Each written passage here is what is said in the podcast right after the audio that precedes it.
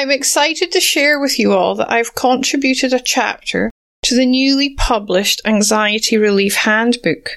The handbook provides a unique window into 11 highly effective complementary therapies for you to sample on your quest to ease anxiety. The ebook is available on my website, happynurse.com.au forward slash anxiety relief handbook. And probably the, the, most striking are the ones that we never speak about or are, are less obvious, the internal ones, the reluctance as a man to actually acknowledge that I can't do it.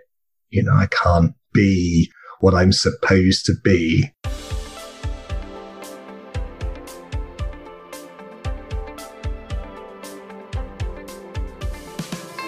Welcome to the Happy Nurse Podcast. Nurses are the backbone of healthcare, always there to care for strangers as if they were one of their own, often forsaking special moments with their own family in order to ensure another's loved one is being cared for.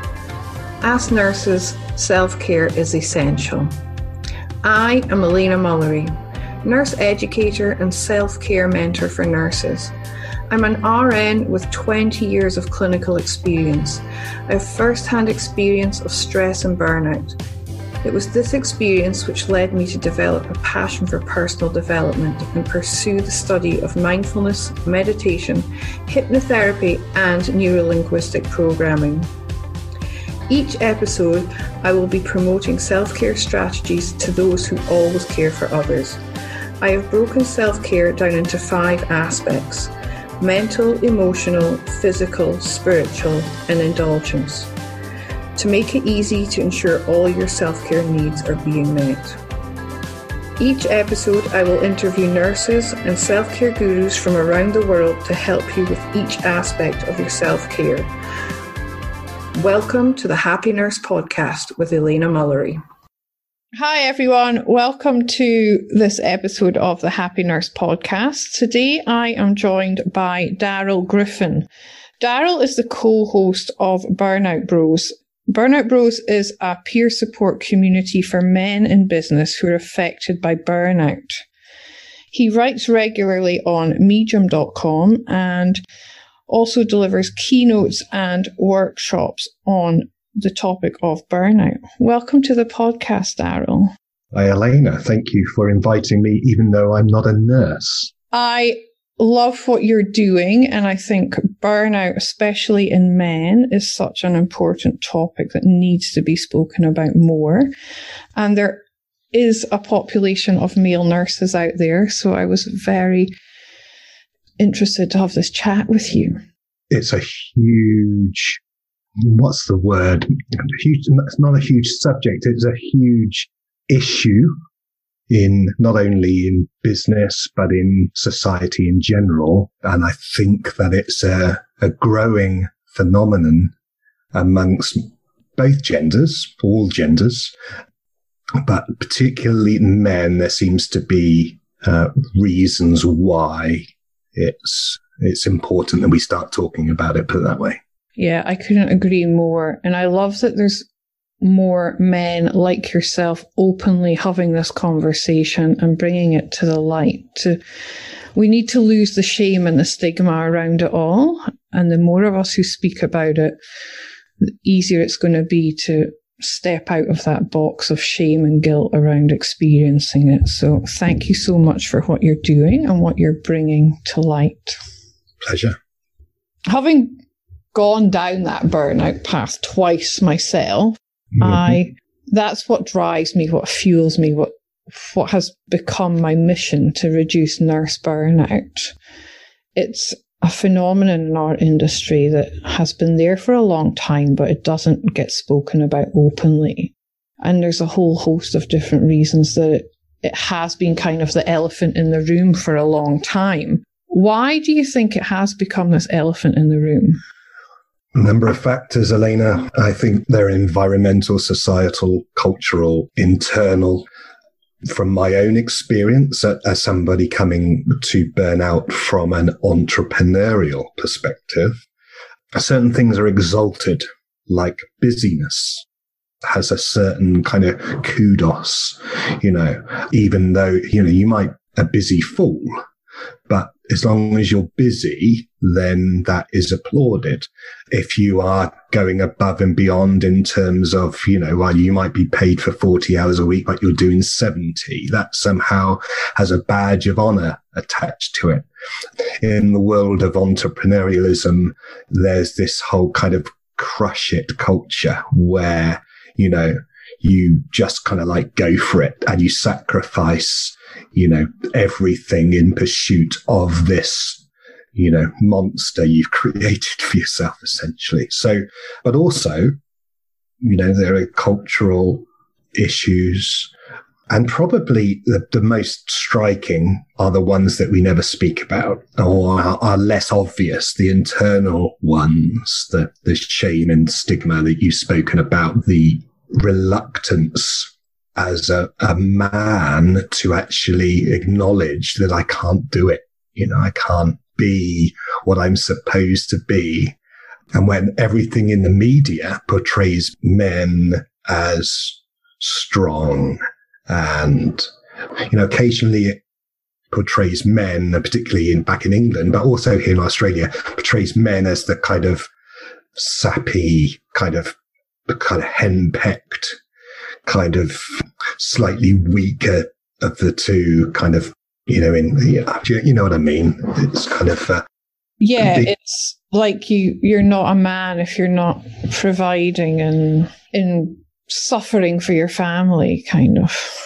Yeah, well, yeah, you know, and I mean, there are all kinds of things that we can talk about here in terms of, you know, the the culture. I mean, we, you know, you come from Scotland, I come from England, and we're both in Australia. But the first thing that struck me when I came here was that there's a quite a you know quite a drinking culture. There's also that in England, but there's quite a drinking culture here.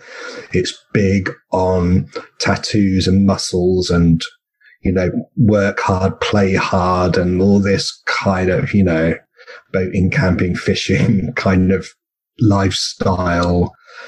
Not a great deal of talk about feelings and what it's like to be a man when you can't spin all the plates, you know, when yeah. they're crashing down around your ankles rather than anything else, you know.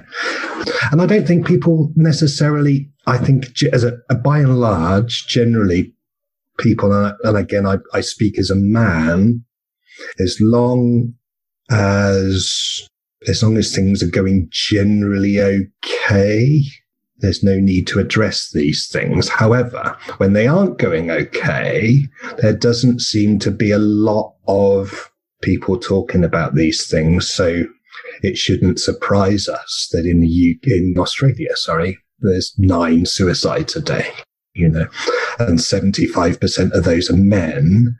And historically, this has been true in Australia. This isn't a recent phenomenon. This is a hundred year issue nine people a day for a hundred years. You know, what is that all about? So, wow, I didn't realize it was that long. Yeah, I, you know, I did a mental health course in mental health first aid course in November, and that's one of the things that struck me. Wow, you know, we've actually this has been kind of acceptable or kind of like the norm for like a hundred years, and like, what is that all about? What does it say about a culture where that's kind of like almost just acceptable. You know, it's, it's not, is it? It's not acceptable in any culture. And yet the pursuit of, you know, lifestyle, profit, you know, whatever way you want to, you know, I can be a bit cynical at times, but actually, you know, I do strongly feel that you know, there's lots of reasons for it, but, you know, the industrial age commoditized human beings. It was necessary that, you know, we create people for the system. So the whole schooling of people, you know, is schooled for the system because the problem isn't just a matter of men need to start talking about things. These, the, these are deeply ingrained cultural and societal issues that you know, and as long as we exalt profit over people, it will continue to be a problem. Yeah, that is, that's so important that that's what's going on. And we need to realize that is money has been kind of defined as the more you've got, the more success you have. Where actually, like speaking from personal experience, having gone through a divorce in recent years and going from a double income to a single income. But I'm now happier than I was for many, many years of my marriage because I've redefined what success is for me. But I think it's having and being down that rabbit hole of burnout twice. It kind of changes your perspective of life and you do start looking at your own values and what's important to you and what success means to you. Because as a society, we tend to accept that success equals lots of money. Whereas success is having a life that you feel fulfilled by and you don't need a vacation from. That's my definition of success. I don't yeah. know how you feel about that. It's interesting, isn't it? Because when I was little, so I was born in 1966 to a working class family in, in Bournemouth and south coast of England. Um, my dad was a carpenter, worked on building sites, and my mum was a receptionist, um, shorthand kind of typist type of person. They both worked hard. We grew up with, you know, secondhand toys and the like. And if you fast forward then 50 years, so tr- what you would call traditionally working class people here in Australia are actually quite very wealthy in terms of well, correction. They have access to more money. Mm. that doesn't mean that they have the money. So we have friends of ours who, if they worked in England as an electrician or whatever, they would be on a modest income. Here in Australia, the whole tradie culture is elevated to this whole other level because it's a growing and expanding city. So people have access here, and I partly blame the banks, right? I blame the banks, but I also, you know, it's all, you know, it's our own. There's, there's so many things at play here. There's banks, there's there's media, there's culture, but essentially, if you play the game, you have access to money. You can borrow money. You can, you can get your investment property. You can buy, you know, a car for the wife and, you know, then so, but all of it is borrowed money, right? So it looks like you're wealthy, but actually it's all on the never, never, as we would used to call it. So it's all about perception and smoke and mirrors. Whereas keeping up with the Joneses, I think is that not what they call it back? Yeah, yeah, yeah, exactly. Now, now, don't get me wrong. Within a certain, you know, there's something nice about having your own house, and so, but there's a difference between owning and borrowing money, and to be able to borrow so much money that you've got to maintain a certain amount of income in order to maintain it. You know, I, we know people that do fly in, fly out, and I'm, you know, I understand why, but to, to mortgage yourself to that income, knowing that if you lost that job, you could only earn half of that otherwise, that's not very good that the banks will allow you to borrow based on that kind of it. I'm just saying that we make ourselves slaves. Mm. You know, we kind of, we like to think that slavery is something in the dim and distant past, but if we've got debt, we are slaves. Yeah, we're slaves to the money, aren't we? Yeah. And it's really interesting listening to you talk there there's a quote coming to mind from Brene Brown. I'm sure you've heard of Brene Brown, and she speaks about how today we are the most overweight, addicted, and in debt society in the history of the world. Mm. Yeah. How can that be success. You know, it's when you look at it like that, you think, what the actual is going on here? So it becomes a, a lottery as to where you're born in the world, right? Mm. So if you're born in a wealthy nation, then to a certain extent, you'll have enough. You know, I mean, of course, there is poverty and wealth in every culture, but I guess the point being is that we are all kind of to, a, you know, and we we all are susceptible to it. I mean, if I look at it, my own personal experience, becoming a father at 45 and suddenly having this responsibility, like, okay, I need to kind of, you know, make this happen. Yet there is a drive in all of us towards something that perhaps we can never attain. I yeah, and I think it's the external pressures that kind of guide us down that rabbit hole. The like the keeping up with the Joneses stuff, which we don't realize we're doing, but it's the media is so powerful. And like you were saying before, you know, it's that I use the term toxic masculinity, whereas you're not perceived to be a man unless you are, you know, have a sleeve of tattoos, you're in the gym, you're ripped, you you know, it's and it's this impossible ideal people are trying to strive for. Yeah. And, and it's someone else's definition of happiness, not their own. Of course. Because we we don't you know, there's this in perhaps it's just inbuilt desire to I've, I've never really had an issue with being a bit different, but there's something that we find kind of a little bit awkward about not being like other people, you know. And I think if I was 25 rather than 55 this year, I think I might be more prone to, I mean, you know, I couldn't be ripped now, even if I wanted to. and I'm quite happy with that, Elena, to be honest with you. And, you know, the prospect of having having tattoos which are only going to shrivel up in the next 20 years, I don't it's quite really interested in that either, to be fair. But yeah, the pressure, societal, media, internal, all of these things conspire against us.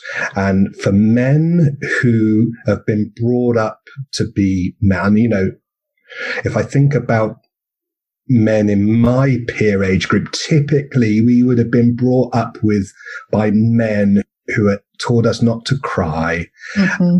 and not to express emotion and, you know, anything other than footy and cars is, is, you know, let the women talk about that stuff. You know, it's kind of like a real, a real shame that that men have been almost forced into a stereotyped cookie cutter male kind of thing when actually funnily enough they're just a little segue I've been volunteering to do reading with kids at school, right? My children are in primary school and the, they, the kids don't get a chance to read at home a lot of the kids. Their mm. parents are so busy that they don't get a chance to read at home. So they're falling behind with their reading. So I go in, you know, on a Wednesday morning and, and listen to some of the kids reading.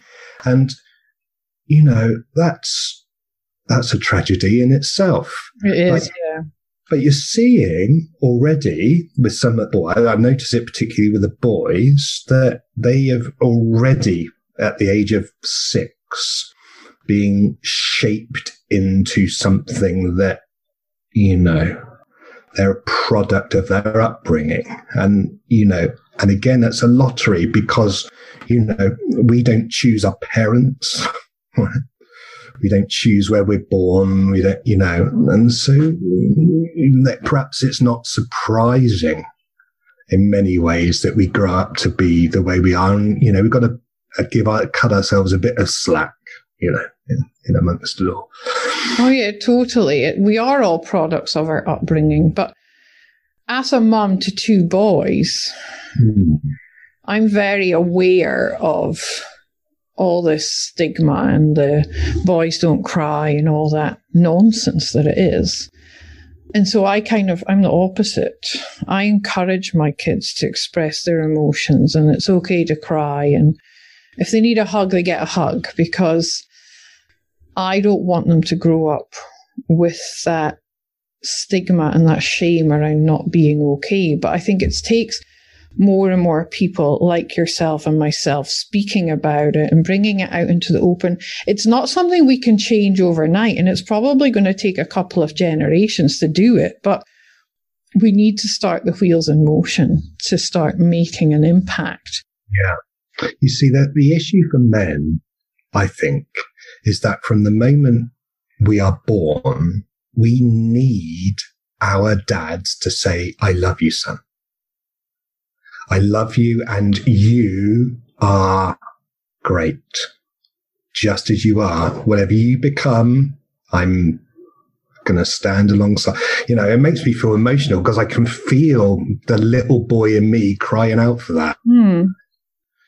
So, so what we do, and this is my experience, is we put all of that need onto mum, right?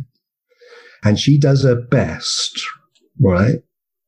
But there's something missing because boys need the dad's affirmation that that not when they do well at sport, not when they do well academically, not when they, you know, sleep around or whatever it is that, that is considered to be manly by mm-hmm. when they are when they aren't any of those things, when they're just there, you know, they're crying out. But, but the thing is, dads are the product of their own upbringing. Yes. So it, comes down the generations. Um, yeah, that's why I said you know, it's going to take generations to fix this. Yeah. Well, yeah it's not something we can fix instantly. And it's just the awareness and bringing it into the light and opening the discussion around it. It's, and changing the way we parent our boys. But before we can do that, we need the self awareness ourselves of how we are products of our own upbringing. Yeah. I mean, I know when I, you know, so my burnout journey, for want of a better description, started in, so I had, I had I've got a little sheet in front of me here. 26th of November 2018, when my doctor sent me for tests because I had a I had chronic fatigue and a depressed mood, right? So these things, you know, I hear some people giving tips and advice around burnout, you know, three tips to overcome burnout. Well, you know, going up two weeks holiday. you know, I'm talking about here you know, how long ago was November 2018? What, two and a half years ago, right? Mm. When it started. But, when, you know, and it would have started before that. That was when I'd gone to the doctor to talk about it. So, you know, you, if it's chronic, it can take a long time to get to the point where you acknowledge it. And I don't know why I got to that point, but I mean, the, the point is that, that men you know, we're conditioned not to acknowledge this stuff because it, it speaks into that little voice inside you that says, well, dad wouldn't approve of, of, of this because, you know, it's not manly to fail. You know, if, you know, I can't fail. I can't fail my family. I can't fail my boss. I can't fail myself. If I acknowledge that I'm feeling these things, then I'm not a man because my dad did, you know, I've not been brought up to acknowledging it. You know, all this stuff going on inside, you know, like the proverbial duck on the pond where you're trying to hold it all together with your personal brand and under the water yeah, the feet are going a hundred miles an hour, if not more. Yeah, but the problem being is that some men can't, don't, are unable to even acknowledge this, so they just check out and commit suicide. I mean, you know, what kind of societal and internal pressures takes a takes somebody to go from, you know, the only way that I'm going to be able to deal with this is to to kill myself. Yeah, it's extreme. It's so sad that we, as you said, you know, as a society, we accept that that's the option some people take. It's nine a day. Nine a day, 42 a week. That's horrendous. And that's just in Australia. One person every 160 minutes. Yeah. The impact that has is far greater on the impact of a guy saying, Hey, I need some help. Well, say, put, put it there, use this kind of picture. You've got nine people in a room. Mm-hmm. Right? So, so a room adjoining here, and every 160 minutes we're having a conversation. One of them puts a bullet in their own head. You know, we would be, we, you know, we would be desperately trying to find a solution to that. You know, that yes, it's a big subject. And yeah, it's far easier just to say, you know, I'm just going to, as long as I'm all right and my family's all right and I've got my little mansion, I've got my car, you know, as long as I'm all right, Jack, you know, sorry, that sounds like I'm being cynical, but that's what we've created. We've created a society of individuals who struggle to relate to each other because you know, it's all about grabbing my bit, making sure I've got my bit. And then everybody that falls through the cracks, you know, ah, it's just, I, you know, that's, that's human beings, sadly. Yeah. And it goes back to that wanting to belong to the tribe and feeling like you're good enough. Yeah. Exactly. Exactly. So, you try to keep up with the Joneses so you you fit in, so to speak, you know, or else you're not good enough to be in the cool gang. It's, yeah. Yeah. I mean, I've never been in a cool gang, so. Nor have I. That's maybe why we speak about this so openly. uh, yeah, yeah. I mean, and it's funny, isn't it? Because you know, I remember the whole kind of thing. I remember when it really started off for me and I woke up one day and I hadn't, I couldn't believe I'd actually been to sleep, you know, and I was, I was really struggling with starting to struggle with burnout. And then, of course, as a man, you go, okay, you start to think about it on a, you go immediately to the practical.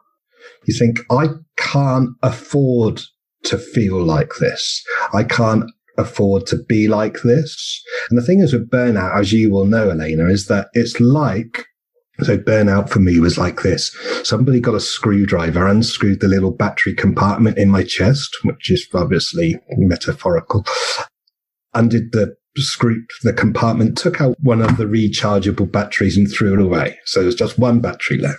And it was any often anywhere between close to empty to sort of halfway full. So immediately, so what you try and do is you try and fix it because that's what men try and do. You try and fix it, but you've got nothing in the tank to fix it with.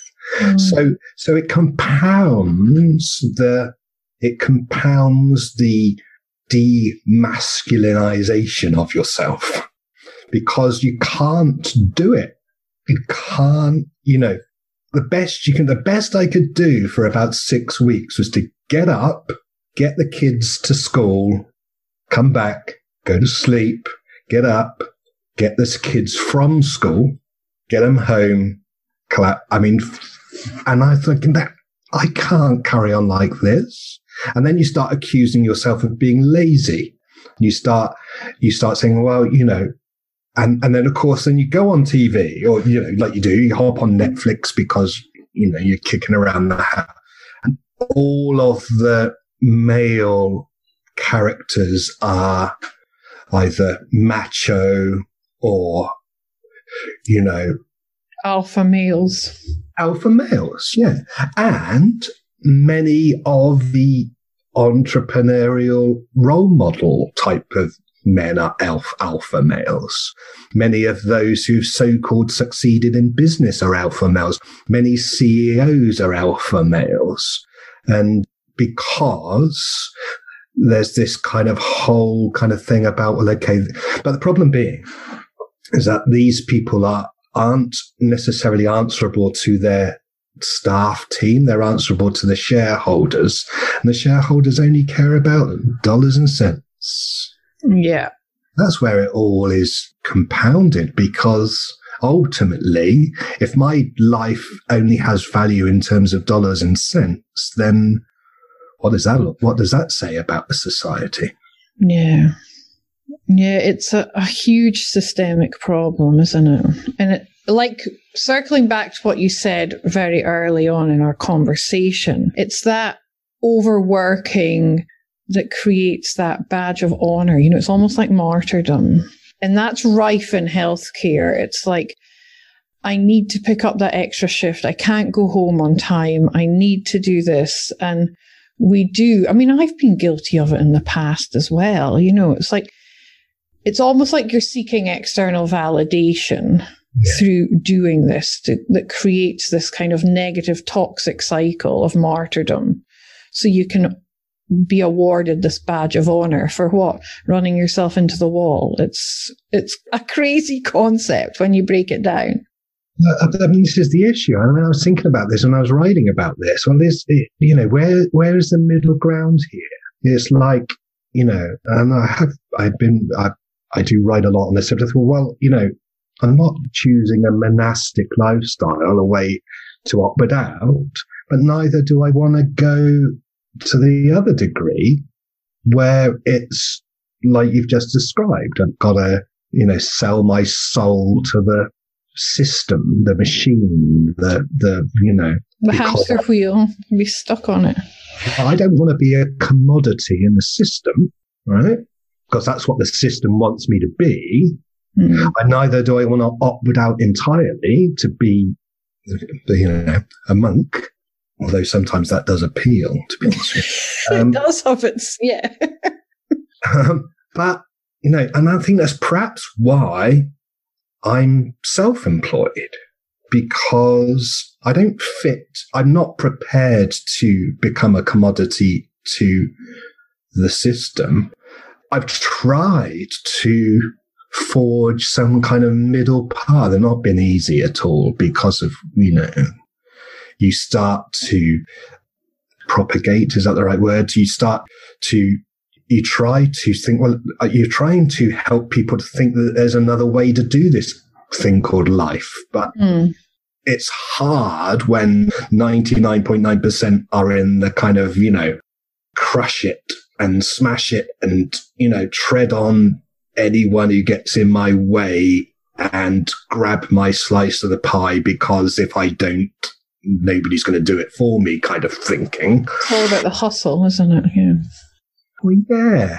But, and again, that's, that's been kind of glamorized mm. and there's this whole romance around kind of like, you know, well, you know, become your own boss and, you know, create your list and get your personal brand and, you know, and, and blah, blah, blah, blah, blah, you know, and you end up, well, what, what happens is more often than not is that you just get just as busy, if not more busy, doing something that you kind of like better than you were before, but you still get burned out. Because you're trying to do four jobs instead of one. Well, precisely, you know. And let's face it, as a, you know, we, we're all, you know, I have certain talents and quite a lot of weaknesses. You know, thankfully I'm married to a woman that covers a lot of my weaknesses. She's, you know, into receipts and things, which I think is a weird thing. You know, I am. You say yin to your yang. That's cool. It works. Yeah, yeah, exactly. Exactly. But, you know, burnout, yeah. And it's hard and it's hard to, and it doesn't, and uh, I don't know, your experience, you've described that, you know, you've, you've experienced it a couple of times. But for me, I mean, it just doesn't, I actually I didn't really have any major symptoms for burnout for about three months and I thought it had gone away. And then a couple of months ago, I kind of like hit a wall again. I thought, oh, crikey, is this going to be the way it is? I hmm. know I'm heading that way when I start wanting to run away. I get this overwhelming urge to run. Yeah. And that's my red light. I'm like, oh shit, something's not right. Yeah. I want to run because the second time I burnt out, that's exactly what I did. I got up one morning and this was back in Aberdeen and we lived in one of these old terrace streets with the ten- Victorian tenements. And I came down down the stairs, out the front door of the block. And work was just round the corner. I walked to work. But the car was sitting there and I had the keys in my bag for some reason. And I just got in the car and I didn't, I can't remember what went through my head, but I just got in the car. Instead of getting, going to work, I started driving and I turned my phone off and I just drove and drove and I found myself at Glasgow airport three and a half hours later. And then I suddenly came to my senses and was like, what the hell are you doing, Elena? So, so, so tell, but tell me how then, how did your employer deal with that? How, they, they were actually very supportive. They'd been frantically looking for me, obviously phoned my fiance, was concerned about my well-being because I hadn't, my mental health had been suffering for a while and I was taking in Prozac, an antidepressant. So they were concerned that I'd done something even more extreme than going on a big long drive. And they were actually very compassionate when I did come back to work. I got a few days off on leave and then I went back. But I worked in a very small hospital. It was very kind of close knit and I was fortunate to have such understanding employers. So yeah, but that's when I realized I'd hit rock bottom the second time. What is it in the healthcare sector that, that you know, why is burnout so prevalent amongst nurses? I think there's a few different factors. It's that martyrdom, that badge of honor, that constant self sacrifice. And there's this phenomenon called compassion fatigue, where we just, we're continuously exposed to very traumatic events and helping people deal with their own trauma that we start to lose any kind of compassion for it. Mm. And it just compounds and compounds. There's also vicarious trauma, which is slightly different, which is just the continual exposure to these extremely traumatic events. So, you know, we work in these high pressure, highly emotional environments. And if we're not looking after our mental health, then we can very easily start to see the cracks forming. That isn't, you know, you, you'd have thought outside of nursing that, I mean, clearly it still revolves around money. mm. You'd, you'd like to think that it doesn't. Even the conversation I had this morning on LinkedIn around the, the conversation that I had with a, a woman on Friday at, at a social gathering who'd had a mastectomy, double mastectomy, and she had bre- both breasts removed but she was talking about her friend, her close friend who'd also had a double mastectomy, but had a reconstruction at the same time as the surgery and has minimal scarring. And, but that was all down to the fact that her friend could afford that. Mm. You know, so it all comes back to the problem of dozens. But, but in terms of, you'd have thought that in nursing, perhaps there would be a good you know, there, there would be, okay, we're seeing the signs in you. This is what we need to do, you to do. No, none of that. Okay. It all comes back to the money at the end of the day. We're running short staffed a lot of the time and there's KPIs just like any other industry. And I read a really fascinating report last year on LinkedIn that was written by someone in the corporate world. I can't remember exactly what sector, but they were reviewing the business model for healthcare. And they said it's one of the most flawed business models they've ever seen because it relies so heavily on the goodwill of the staff. Mm. Like only Friday night, my shift finished at seven o'clock, supposedly. I walked out of there at 11 Yeah. because there was no one coming in to let me go. You know, I work in the private sector. It's not like there's someone coming in to let you go. If there's still patients in the building that need looking after, I can't just walk out. So should things like so should things like healthcare, education, should these things, when you think about it, these things didn't exist hundreds of years ago, you know, and should they not be private sector at all? Should it be completely public run? I don't know because the public sector's got its own faults as well. I mean, I worked in the NHS, you know, in the UK. And it's the end of the day that relies on government funding, you know? So it's also being run as a business. It's both sectors have their own different challenges. Perhaps, perhaps the issue then on a governmental level is that, you know, there should be a guaranteed amount of tax go to health, guaranteed amount of taxes that go to education, all of it going into one general pot where Peter robs Paul and, you know, where we can't give you this money that we promised you before we got elected because it's gone for roads or something, you know. That. Yeah.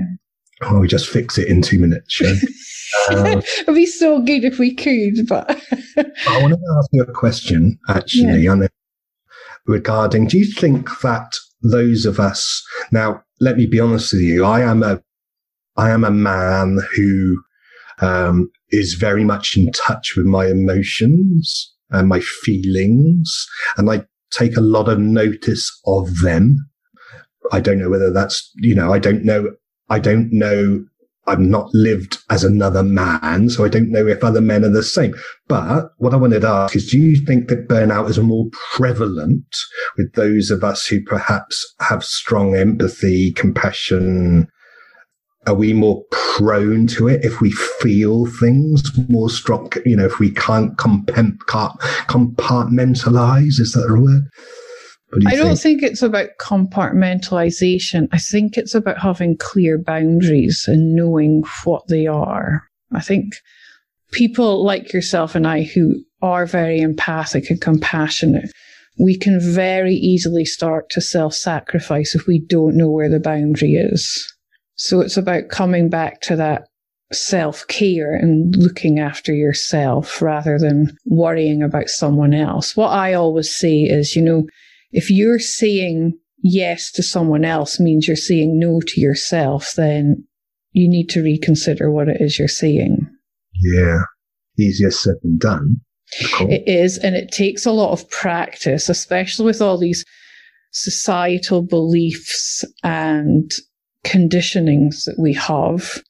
But once you start to delve into your own psyche and understand what makes you tick and your values and your beliefs, you start to recognize pretty quickly where they're becoming out of alignment and where you may be buying into someone else's rather than your own.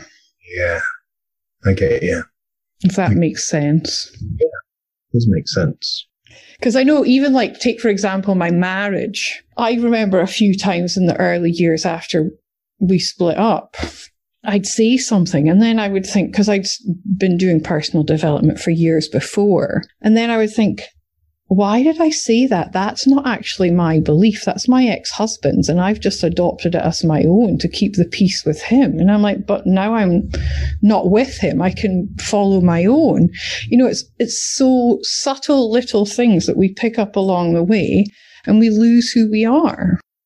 Well, yeah, and I, I think you're right because I've many times I've apologized for the way that I am. You know. Yeah.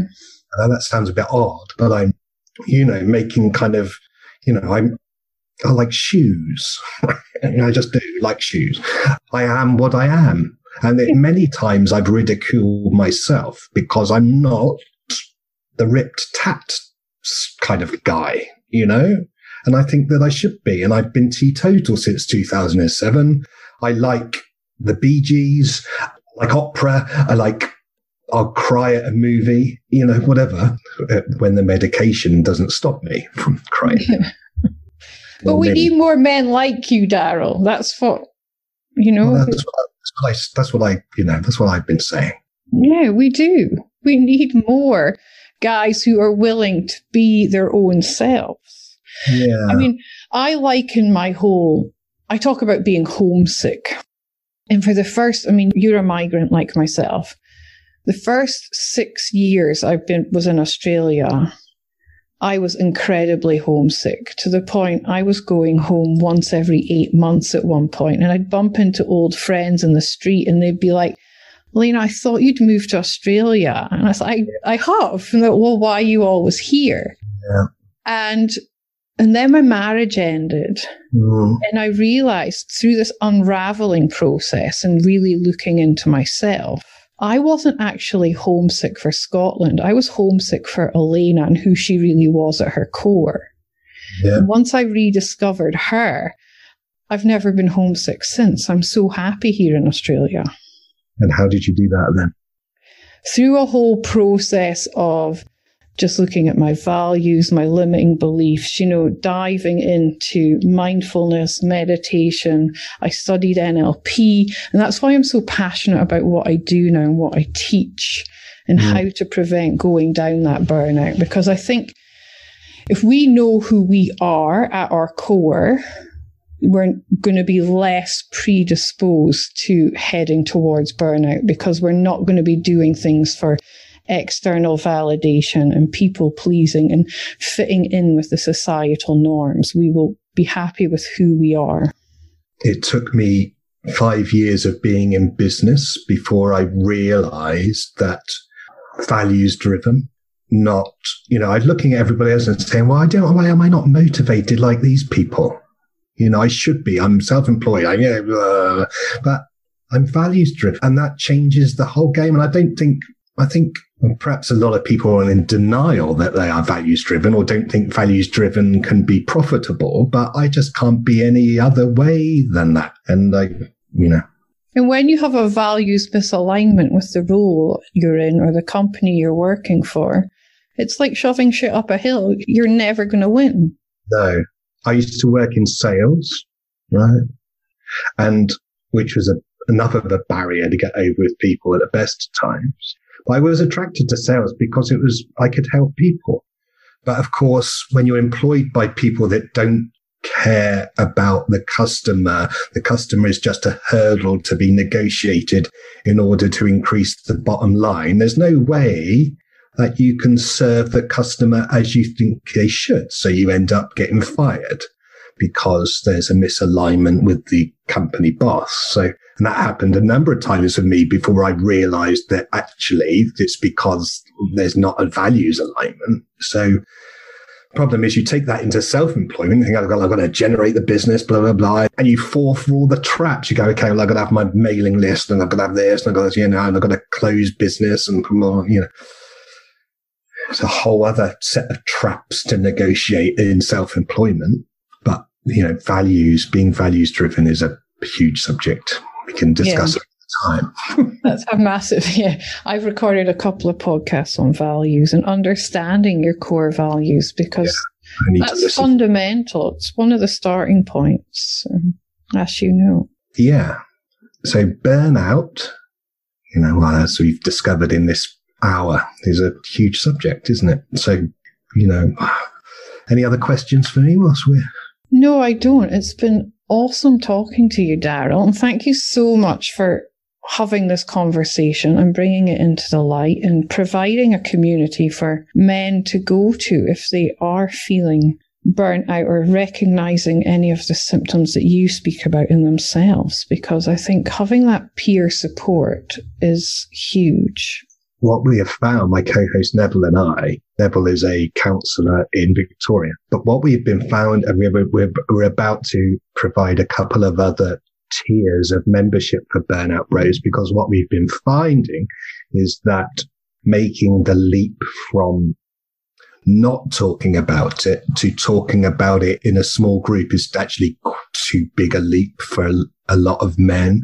So we're providing some stepping stones towards that. So, and also a means for people who wouldn't necessarily identify it themselves as men to be able to support the work we're doing because, you know, Neville and I both, you know, are, are doing this because we feel led to do it, but, you know, we do need money. Yeah. As we've discussed a couple of times throughout this episode. precisely, you do need some Hmm. you know, unfortunately, and you know, uh, we've all got bills to pay and mouths to feed. So that comes into it, but that doesn't have to be the driving force. That can't be the driving force. No. So, So, where can people find you if they want to learn more about Burnout Bros? Burnout Bros patreon.com forward slash burnout bros. Um, that's where they can find a community handbook and they can join our little tribe if they wish to. Obviously, I write a lot about burnout and depression on LinkedIn and particularly on Medium, where if people really want a, a brain dump, um, then uh, Mead, Darrel Griffin, well, you'd have to provide the spellings. Yeah, uh, I'll so, put the links in the show notes as well for people. darylgriffin.medium.com. I try and write most days observations of a 50 something entrepreneur affected by burnout. I just shoot from the hip on that platform, really. So uh, people might like that if they want to go there. Yeah, but connect with me on LinkedIn, and but I don't um, I don't do superficial very well. So don't expect a load of trite marketing nonsense. I like to talk about real issues. So, yeah.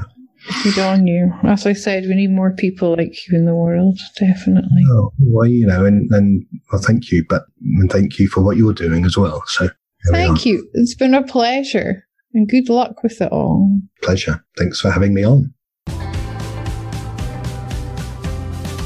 Thank you for listening to the Happy Nurse podcast. If you've enjoyed today's content and would like to join the Happy Nurse community, head over to Facebook and check out the Happy Nurse AU Facebook page and request to join the Happy Nurse community. Also, check out happynurse.com.au for access to free downloads and subscription to my blog. See you soon, and in the meantime, remember to always offer yourself the same compassion that you so freely give to others. I'm excited to share with you all that I've contributed a chapter to the newly published Anxiety Relief Handbook. The handbook provides a unique window into 11 highly effective complementary therapies for you to sample on your quest to ease anxiety. The ebook is available on my website, happynurse.com.au forward slash anxiety relief handbook.